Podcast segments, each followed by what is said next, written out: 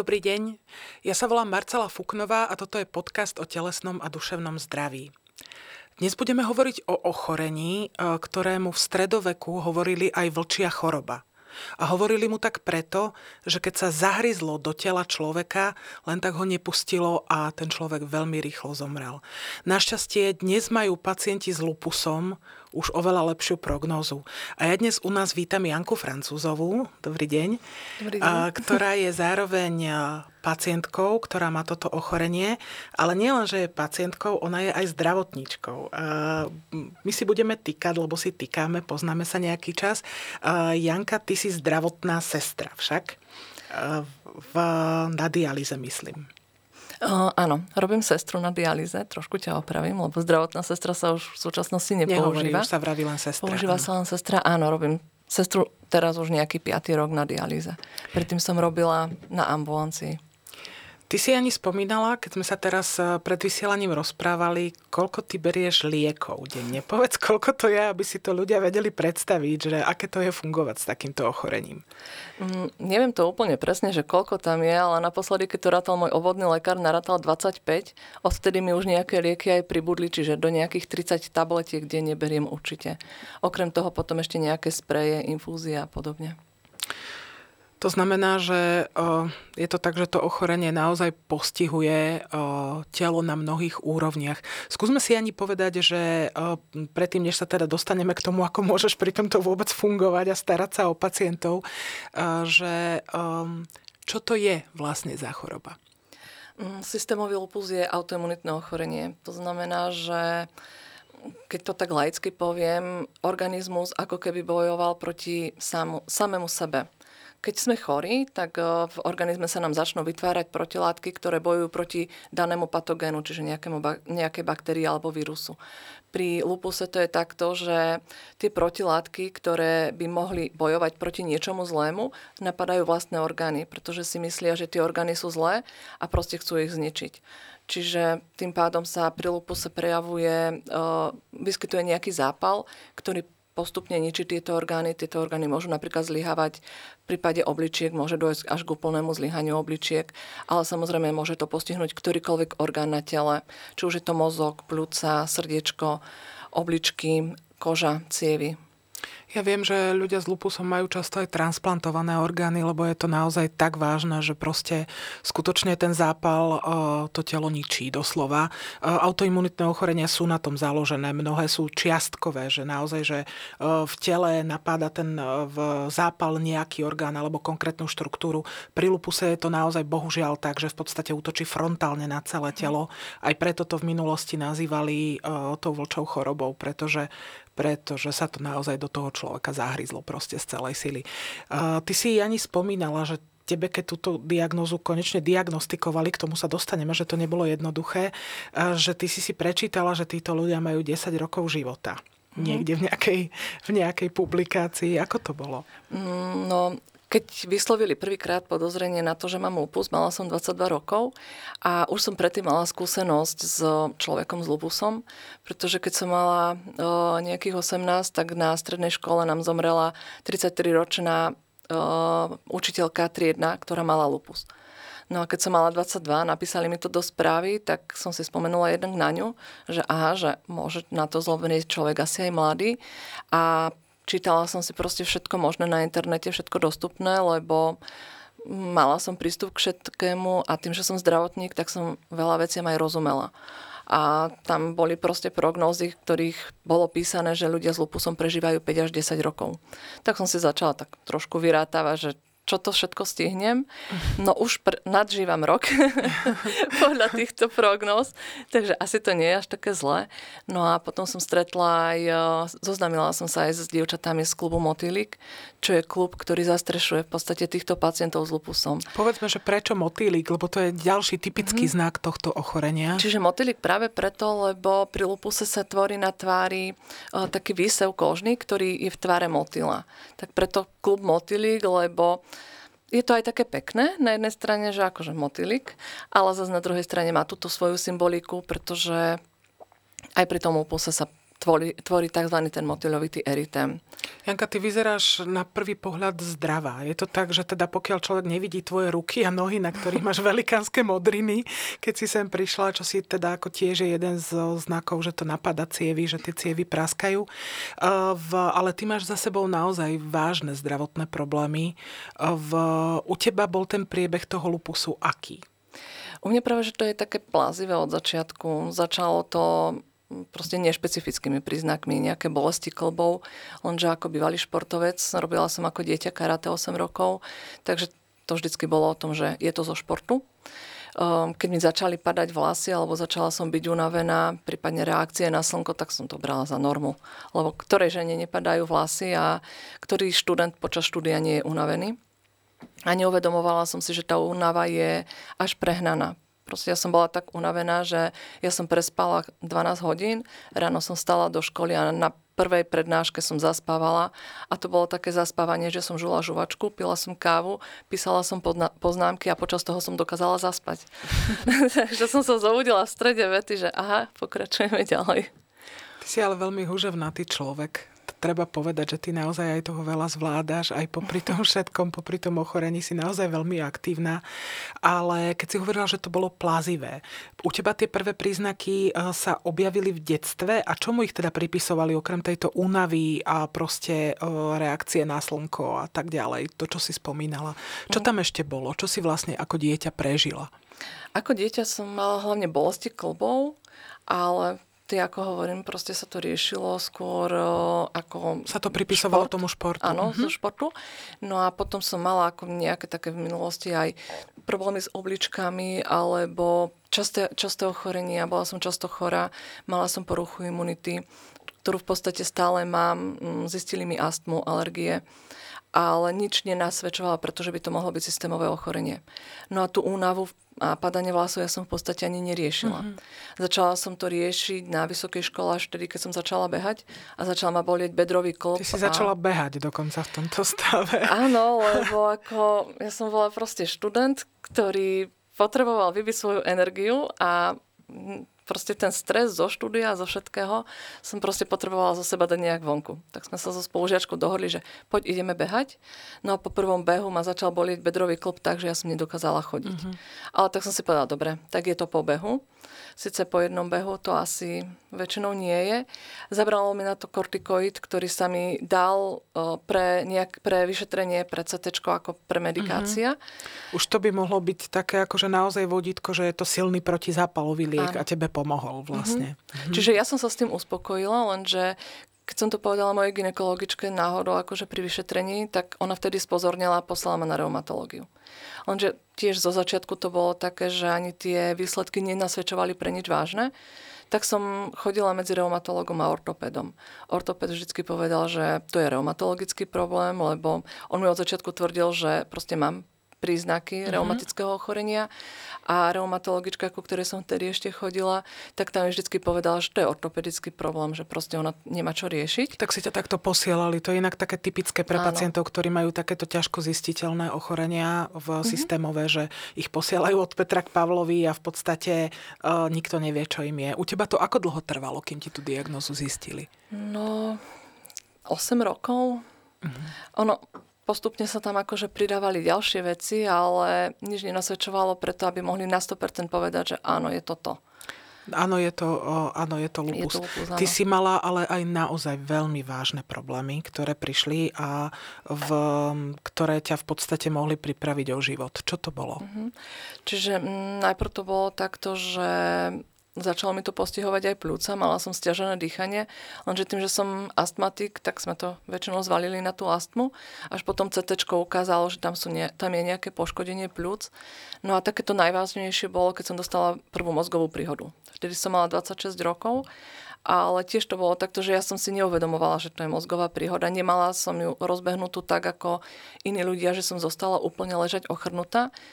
Mm, mám ľavú stranu trošičku slabšiu, už som to trošku aj rozcvičila, rozhýbala, že nevidno to na mne, ale cítim, že proste tá ľavá strana je slabšia. Čiže ja som vtedy mala problém aj uh, s pamäťou, problém s rečou, mala som problém uh, hýbať s ľavou rukou aj s ľavou nohou.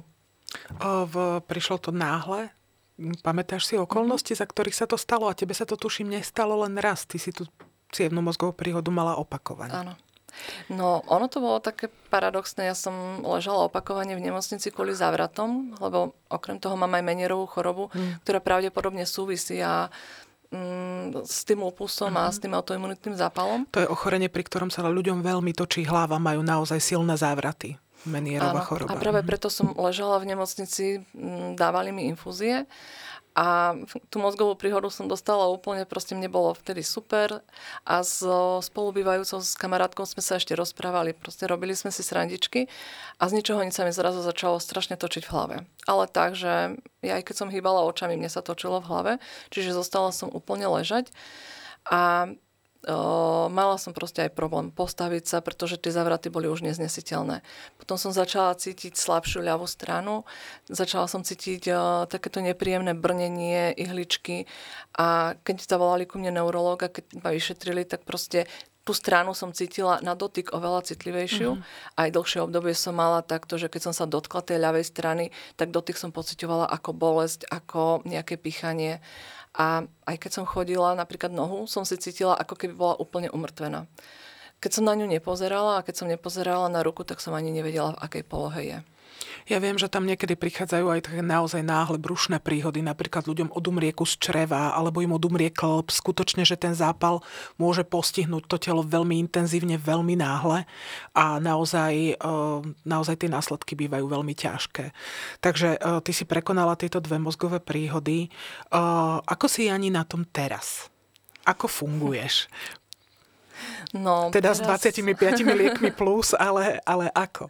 Mm, ako sa smejem, že tieto, vďaka týmto liekom žijem, ale ako žijem aj vďaka tomu, že proste mám okolo seba super ľudí a mám perfektnú prácu, ktorá ma veľmi baví robím, ako už bolo povedané, zdravotníka, som sestrička na dialýze a proste túto prácu milujem a mám úžasných pacientov a takisto úžasné kolegyne, ktoré sa vzájomne podporujeme. U nás na pracovisku vládne aj taká atmosféra, že my sme viacerí invalidi u nás v práci. Ste chránená dielňa. Áno. Minula som povedala, že nám dajú štatút chránenej dielni naš, našej prevádzke a smejeme sa, lebo máme takéto pulty, za ktorými v podstate sedíme my, máme tam svoje počítače, tak vždycky vravíme, že invalidi pred pultom ako pacienti a invalidi za pultom ako sestry. Že takto sa deje. Takže máme Čiže ešte tam veselé. má niekto iný okrem teba nejakú diagnózu, ano. ktorá nie je, nie je ľahká. Uh-huh. Uh, ty, uh, Jani, prečo si sa vlastne spomínaš si na to, prečo si sa ty rozhodla byť zdravotník? Mm. Ja som mala 10 rokov, keď zomrel môj detko na onkologické uh-huh. ochorenie. A ten vždycky rozprával tým, že od decka som bola taká, že som chodila s knižkami a takto. Tak môj detko vždycky, že z teba bude učiteľka. No a keď on ochorel na leukemiu, tak vtedy som si povedala, že nie, že proste ja vynajdem liek a budem liečiť ľudí. Um, a úplne takto Definitívne pre zdravotníctvo som sa rozhodla, keď som prvýkrát skončila v nemocnici, mala som 12 rokov, mala som ťažké astmatické záchvaty, nevedela som dýchať. A prvýkrát, vtedy som bola v nemocnici a videla som, ako to tam funguje. A mne sa páčilo, ako tam sestričky chodia kolo tých detí a starajú sa o nich. Ja som vždy chcela robiť s deťmi na uh-huh. detskom oddelení. A vtedy som si povedala, že tak toto chcem ja robiť. Proste ja chcem takto pomáhať ľuďom a chcem takto liečiť. A podstate od tých 12 rokov som už išla potom týmto smerom, že budem študovať zdravotku a chcela som ísť na medicínu, tam mi nevyšla, ale možno práve, že to ošetrovateľstvo je pre mňa také lepšie, lebo som s tým pacientom oveľa viac a môžem sa viac venovať tým pacientom a je to, také, je to také super. V podstate je to aj pre mňa taká psychohygiena. Rozumiem. Janka, vedia tvoji pacienti, že si chorá? Vedia. Ak nevedia, teraz sa to dozvedia. Áno. vedia, ako netajím sa tým a niekedy práve, a vedia že... vôbec, čo to je, lebo mnoho ľudí nevie, čo to je lupus. Mnohí ľudia si myslia, že to je lupienka, že to je mm-hmm. proste len nejaká kožná choroba. Vôbec o tom nepočuli. Vedia, čo ti je v skutočnosti? O, v podstate áno. Mm-hmm. O, samozrejme, že to nepoviem hneď pacientovi prvému, keď príde a proste prvý kontakt, ale už tým, že sme tam dlhšie a proste tí pacienti sú nám ako rodina. Mm, dialýza ak je dlhodobá záležitosť. nevedia, akože tí, čo nevedia, čo je to dialýza, tak v podstate dialýza je náhrada funkcie obličiek. A tí ľudia tam chodia trikrát do týždňa, trikrát do týždňa s nami stravia minimálne 4 až 5 hodín.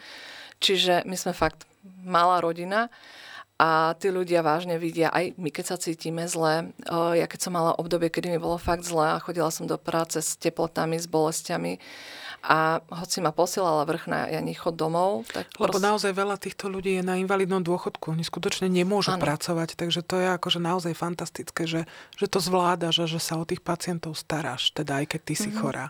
Ako, ja si neviem predstaviť sedieť doma. Proste to, tá práca ma posúva ďalej. Ja keď som zostala sedieť doma, tak mňa nezabije choroba, mňa zabije psychika. Ty si mi spomínala dokonca jeden dialog s jedným pacientom. Mm. Povedz ho, lebo je to také, je to no, také milé. Mám ich takých viacero, mm. ale ty myslíš asi ten dialog kedy sa ma pacienti pýtali, že či sa na to zomiera, že? Áno, áno. áno, tak ako riešili sme, pacient sa ma pýtal, že čo budem robiť zajtra, tak som povedala, že idem na biologickú liečbu. A on že, a to čo je za špeciálna liečba? Tak som mu to vysvetlila, tak po svojom, tak laicky. A on mi hovorí, že no a to na tú vašu chorobu sa aj zomiera. A ja hovorím, že no, že hej, ale hovorím, že ja určite tak skoro nezomriem. A jeden pacient, mladý chalan, mi povedal, že no, že Janka, že ty nezomrieš, že proste ja nepôjdem na transplantáciu, pretože aby ty si, aby ty si nezomrela, alebo niečo v tom zmysle, on to povedal. Pretože e, bolo to, bolo to také milé ako z jeho strany. Uh-huh. Čiže vlastne oni sa tiež obávajú o teba, oni vidia, že, e, že to nie je jednoduché a to, že, to ochorenie, že to ochorenie je naozaj ťažké. Keď si spomenala tú biologickú liečbu, to je vlastne dá sa povedať, jedna z vecí, ktoré skutočne držia týchto e, pacientov s lupusom mm-hmm. naozaj pri živote, keď to treba tak povedať, lebo um, to je skutočne proti tomu zápalu účinná zbraň, keď to zafunguje. A v, povedz nám možno niečo o tej biologickej liečbe. Tieto biologické liečiva sú v podstate uh, spravené takto, aby účinkovali priamo na ten problém u daného ochorenia. Nie je to takto všeobecne, lebo zo začiatku sa berú kortikoidy, imunosupresíva, ktoré sa dávajú pri rôznych aj iných diagnózach a oni pôsobia celkovo, že tlmia úplne imunitný systém. No a táto biologická liečba, ona pôsobí práve na tie protilátky, ktoré sa tvoria pri tom ochorení, čiže priamo utlmujú tie protilátky. No a takisto vďaka tejto biologickej liečbe ja na ňu chodím už infúzie beriem asi tretí rok a Vďaka tomu sa mi podarilo aj znižiť dávky prednizonu, ktoré som mala dosť vysoké. Čiže kortikoidov? Áno. áno a, a cítim sa oveľa lepšie. Uh-huh. Ako už to... zo začiatku to bolo takto, že už keď sa mi blížila tá infúzia, tak už som cítila nejaké to zhoršenie a po tej infúzii zrazu proste aspoň ten týždeň, dva bolo také, že, že ma to nabudilo, že som išla ďalej. Čiže toto je skutočne nádej aj pre pacientov, ktorí majú iné autoimunitné choroby, mm-hmm. lebo ono sa to používa skutočne aj pri kronovej chorobe, pri skleróze multiplex, pri naozaj rôznych týchto autoimunitných, e, autoimunitných ochoreniach. E, v keď sme sa my dve prvý raz rozprávali, tak bol COVID. Dosť taký ano. intenzívny. A treba povedať, že ty si aj počas COVIDu pracovala mm. naozaj.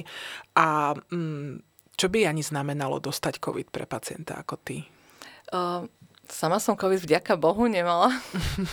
Aj, aj napriek si tomu, sa dobre že chránila. som... Áno, aj napriek tomu, že som e, oddializovala takmer všetkých covidových našich a všetkých som otestovala, čiže s každým jedným covidom som sa stretla. A aj v rodine sme mali COVID a dokonca aj keď som išla k našim, tak ocino mal vtedy COVID. Ale je to presne o tom, že chránim sa. No a čo by to znamenalo? Uh, možno aj smrť, pretože tým, že beriem imunosupresíva a môj organizmus sa nevie brániť proti bežným infekciám, tak keby som chytila COVID alebo nejakú vážnejšiu infekciu, neviem, ako by zareagoval môj organizmus. Možno by to bola fakt akože taká rarita, možno by to bola náhoda, že by sme prišli na to, že tie lieky, ktoré fungujú na lupus, fungujú aj proti covidu, lebo však v úvode sa uh, hydrochlorochín uh, dával ako liečba lupusu, či ako liečba covidu. covidu. Mm-hmm, a ten, pacientom. Áno, a ten sa berie pri lupuse ako základná liečba. A takisto aj imunosupresíva a kortikoidy a biologická liečba, niektorý druh sa tiež dáva na liečbu lupusu, alebo ho dávali. Tak tiež si, som si vždycky vravela a hovorím, že no tak keď týmto liečia COVID a ja to beriem akože kvôli lupusu, tak možno ma to chráni, tak neviem, možno. Uh-huh. Alebo, ale určite v v prvom rade ja už, keď som začala brať imunosupresíva a kortikoidy, tak ja som začala dodržiavať všetky tie režimové opatrenia, proti ktorým sa ľudia búria. Pretože dezinfekcia a nosenie rúšok, prekrývanie dýchacích ciest je v podstate základné preventívne opatrenie, ktoré môže spraviť každý bežný človek, či je tu COVID, či je to iná infekcia. A tým, že ja som si uvedomovala zraniteľnosť toho môjho organizmu, tým, že beriem imunosupresíva, začala som to robiť ďaleko dávno predtým, než prišiel COVID. Čiže keď prišiel COVID, ja som to už mala tak vžité, že mne to vôbec neprišlo divné nosiť rúško alebo dezinfikovať si ruky. A asi preto som sa dokázala tak uchrániť, že som ten COVID nechytila.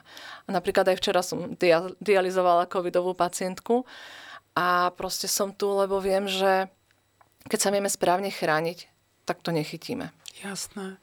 O, Janka, o, ty teda o, pôsobíš aj v, v tom vašom pacientskom klube. Mm-hmm. Asi často, o, alebo nie často, lebo táto choroba našťastie nie je častá, ale o, často medzi nimi sa ti asi stáva, že um, sa stretávaš aj s ľuďmi, ktorým to diagnostikovali práve teraz a nevedia, mm-hmm. čo ich čaká. Čo sa ťa takí ľudia pýtajú? Čo chcú o tom lupuse vedieť? O, práve, že oni väčšinou sa nám prihlásia do skupiny a ja ako admin eh, na Facebookovej, eh, vo Facebookovej skupine ich schváľujem. A práve každému jednému vždycky napíšem, že ahoj, že proste aké máš príznaky, čo sa chceš opýtať, čo chceš vedieť. A väčšinou sa tam proste rozvinie taká diskusia, pýtam sa ich väčšinou na tie prvé príznaky. A potom už postupne tí ľudia začnú popisovať, že aké majú príznaky. Väčšinou sa boja toho, že ako to bude postupovať ďalej, čo môžu od toho očakávať. Pýtajú sa nielen mňa, ale aj ostatných kolegyň z klubu, že ktoré aké lieky berieme, ako nám zaberá e, liečba, mm, čo môžu čakať, proste ako sa to ďalej môže vyvíjať, či tá liečba bude zaberať stále, či bude treba vyššie dávky, alebo ako. Proste každý sme iný, čiže to im všetko aj napíšem, že proste, alebo si to povieme, že každý sme iný. Niekto začne brať vysoké dávky liekov, znižia mu dávky a je úplne super v remisii. A sú ľudia proste, ktorí berú vysoké dávky, keď sa začnú znižovať, znova príde relaps, znova sa to musí zvýšiť. Čiže nikdy nevieme, ako naše telo zareaguje. A niekedy je to tak, ako proste, ako na vode. Mm. Raz sme hore, potom sme dole. Že je to ako naozaj na hojdačke. V, medzi pacientami s lupusom je viac žien. Mm. V, prečo je to tak? Uh, Aspoň čo sa vie. Áno, nevie sa to úplne presne, ale uh, pri lupuse veľkú rolu, hrá, veľkú rolu hrajú hormonálne zmeny. Práve preto sa lupus buď objaví alebo zhorší v, buď v období puberty alebo počas tehotenstva a takisto menopauza. To sú také tri obdobia u ženy, kedy to, ten lupus môže buď vzplanúť, alebo sa môže zlepšiť. Môže mať žena napríklad s lupusom, ktorá ho má diagnostikovaný dieťa? Mm, môže, ale musí mať lupus v remisii. Uh-huh. Ako nie je to úplne kontraindikované. Niekedy v minulosti sa to v podstate tým, že nám zakazovalo a ženy s lupusom tie deti nemali alebo mali ich proste takto, že Že ich to stálo skutočne ako často naozaj, že veľké, veľké zhoršenie zdravia. Ale v súčasnosti je to takto, že aj ženy s lupusom, ktoré sú v remisii a ktoré majú lupus pod kontrolou, tak môžu byť e, tehotné. Samozrejme, nesmú brať lieky, ako sú imunosupresíva, biologickú liečbu, pretože tie môžu poškodiť bábetko. Mhm. Janka, čo sa týka nejakého psychického nastavenia, lebo ono to nie je jednoduché žiť s takým ochorením, hoci je to na tej biologickej liečbe, ten vlk je na úzde, ako keby, ale teda hryzie stále. A v, hrá tam naozaj úlohu aj to, že ako sa človek voči tej chorobe postaví, že proste ako s tým funguje? Určite. Hlava robí veľa a psychika robí veľa a keď je človek, ktorý si povie, že idem a bojujem, tak podstate tá psychika vás niekedy aj zachráni. Pretože aj moja doktorka, ona, reumatologička mi vždycky vraví, že Janka, že my vás neliečíme liekmi, ale vy sa liečite proste svojou psychikou, svojim postojom. Pretože keď sa človek postaví, ja to vidím aj na našich pacientoch u nás na dialyze, keď sa človek k tomu postaví takto, že proste idem a budem s týmto fungovať a mňa to nezloží, tak proste idem a fungujem. A aj keď mám bolesti alebo čo, proste ráno sa postavím, mm, zoberiem si napríklad nejakú tabletku od bolesti a idem a viem, že keď to prekonám, tak uh, pôjdem ďalej. Ale samozrejme musím počúvať aj svoje telo, čo som zo začiatku nerobila, pretože som si myslela, že všetko, že všetko zvládnem a vieš, som mladá, tak proste idem a mňa nejaký lupus akože nedá dole. A išla som niekedy, no veľakrát cez čiaru. Možno aj preto tie mozgové príhody a preto tie zhoršenia, ale už potom, keď som dostala tretiu mozgovú príhodu, tak to už bolo takto, že už som si povedala, že dosť, proste tuto je hranica a musím sa viac začať počúvať a musím viac začať um, robiť to, čo chce moje telo. A preto som začala aj viac oddychovať a viac relaxovať. Že už nejdem cez tú čiaru, už keď cítim, že už mám dosť, tak proste sa zastavím a končím. A proste radšej si ľahnem, radšej si oddychnem a poviem, že nie, že ne, nepôjdem ne, robiť nejakú aktivitu, lebo nevládzem. Toto by mal ale robiť aj zdravý človek. Uh-huh. Treba povedať, že naozaj tomu oddychu treba treba prikladať dôraz, len ty si naozaj veľmi aktívny človek zase na druhej strane. Trošku. Ja viem, že ty máš tak trošku v úvodzovkách vrtulu v zadku, že ty si naozaj proste človek, ktorý funguje a, a pracuje a stará sa o ostatných a v, je to skvelé. Ani v čo sa týka budúcnosti, rozmýšľaš ty možno aj nad tým, že keď už teda, ako si to povedala, že som to prežila, tú slavnú prognozu, že možno čo bude, rozmýšľaš nad ďalšími rokmi, alebo sa sústreduješ na to, čo žiješ teraz? O, tak vždycky človek rozmýšľa tak trošku do budúcna, ale m, mm, tiež som zmenila svoje myslenie, proste neriešim to, čo bolo, pretože mm. to nezmením. Plánujem to, čo bude, ale vždycky mám taký ten realistický pohľad. Nerobím si plány do nejakej veľmi, veľmi ďalekej budúcnosti. Naplánujem si, čo bude zajtra, o týždeň, o dva. Ale vždycky mám tie plány takto, že viem to ešte trošku zmeniť. Uh-huh. A proste a beriem to takto, že ak aj ten plán zmením, tak nebudem z toho sklamaná, lebo bolo to pre moje dobro. Čiže vždycky treba brať všetko takto, že Pán Boh nám dáva do cesty len to, čo má byť. A keď nám proste Pán Boh povie, že ľahni si do tej postele a vylo si tie nohy, tak proste tam musím ležať. Uh-huh. Pretože veľakrát, už keď som sa cítila úplne vyčerpaná, tak vtedy som skončila v nemocnici, lebo asi ten hore vedel, že ináč ma nedo, ináč nedonúti oddychovať. Si láhnuť, hej.